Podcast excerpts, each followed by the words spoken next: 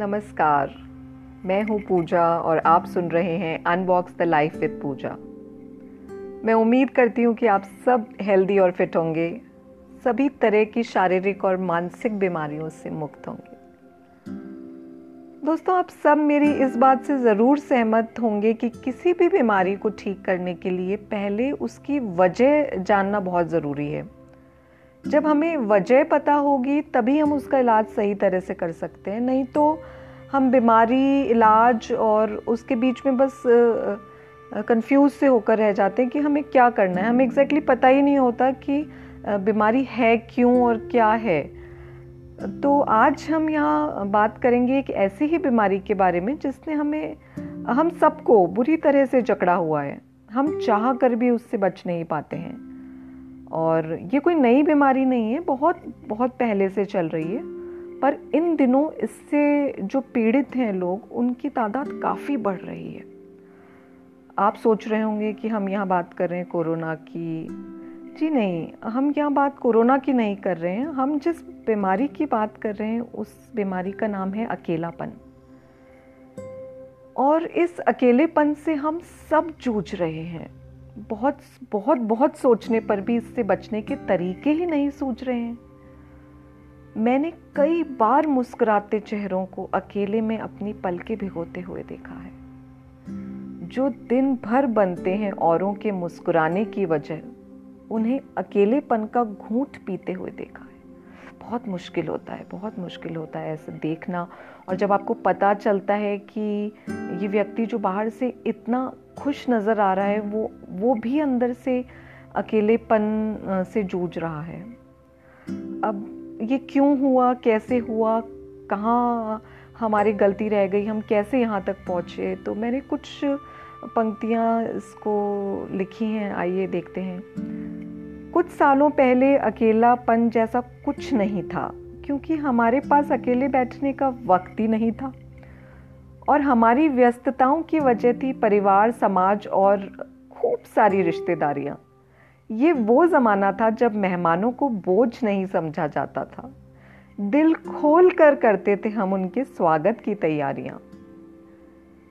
गर्मियों की छुट्टियाँ आती थी तो हम सभी जाते थे हमारे रिलेटिव्स के घर। तो छुट्टियाँ होते ही हम मामा, मासी, बुआ और चाचा के घर चले जाते थे और उनके घर को भी हम अपने ही घर जैसा पाते थे।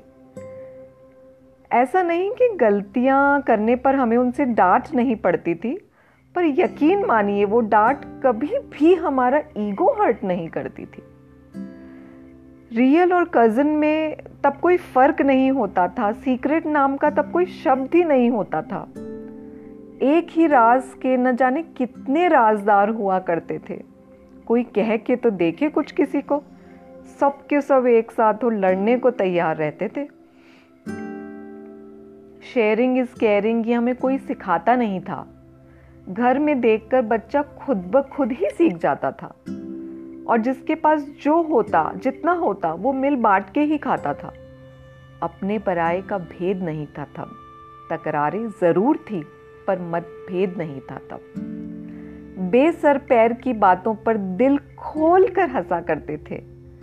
तारीफ़ के साथ साथ एक दूसरे की खिंचाई भी खूब करते थे, पर कोई बुरा नहीं मानता था, क्योंकि शायद तब मुँह पे बुराई करते थे।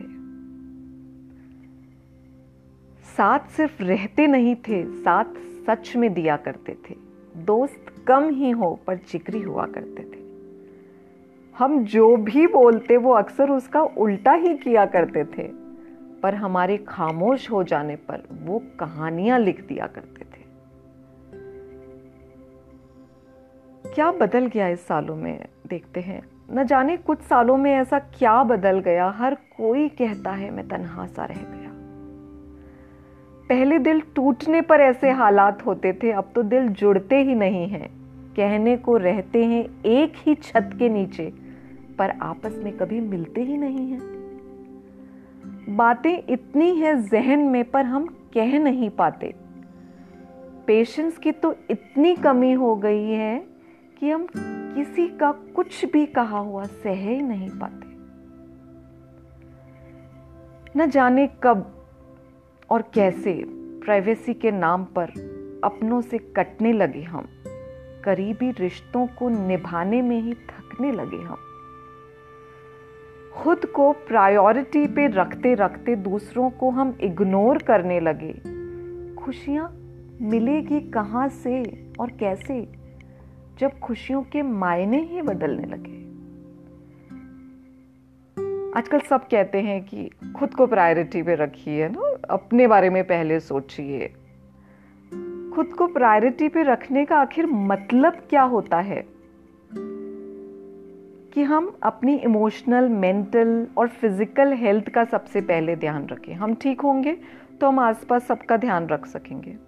पर हमने उसका कुछ और ही मतलब निकाल लिया और बस मटीरियलिस्टिक चीज़ों से अपना संदूक भरने लगे। दूर इस कदर हुए कि दूरियों का एहसास भी ना हुआ। साथ रहते हुए भी अपनों की तन्हाइयों का आभास ही ना हुआ। धीरे धीरे जॉइंट फैमिलीज़ छोड़ न्यूक्लियर फैमिली पर आ गए हम। और अब तो न्यूक्लियर फैमिली भी भूल जाइए। एक ही घर में सब लोग अलग अलग कमरे में एक एक मोबाइल के साथ बैठे हैं। झांकते रहते हैं ज़िंदगी में औरों की घंटों तक।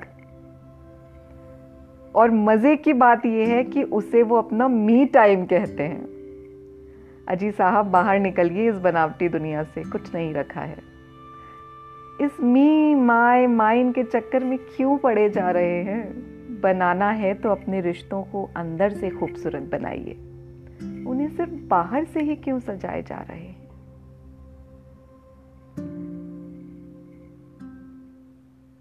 यू चुप्पी न साधिए? उससे तो बेहतर है लड़िए, रोइए और चिल्लाइए। या एक दूसरों की कमियों को नज़रअंदाज कर, माफ़ करिए और आगे बढ़ते जाइए। वो अलग है, गलत नहीं। ये अब समझना होगा हमें। एक दूसरे पर अपनी कल्पनाओं का बोझ थोपने से भी बचना होगा हमें। अपनी व्यस्तताओं को थोड़ा परे रखिए। एक दिन फुर्सत के कुछ पल निकालिए और यूँ ही जाकर बैठिए उनके पास, लेकर अपने हाथों में उनका हाथ। कह डालिए, मन की सारी ऊल जलूल बात।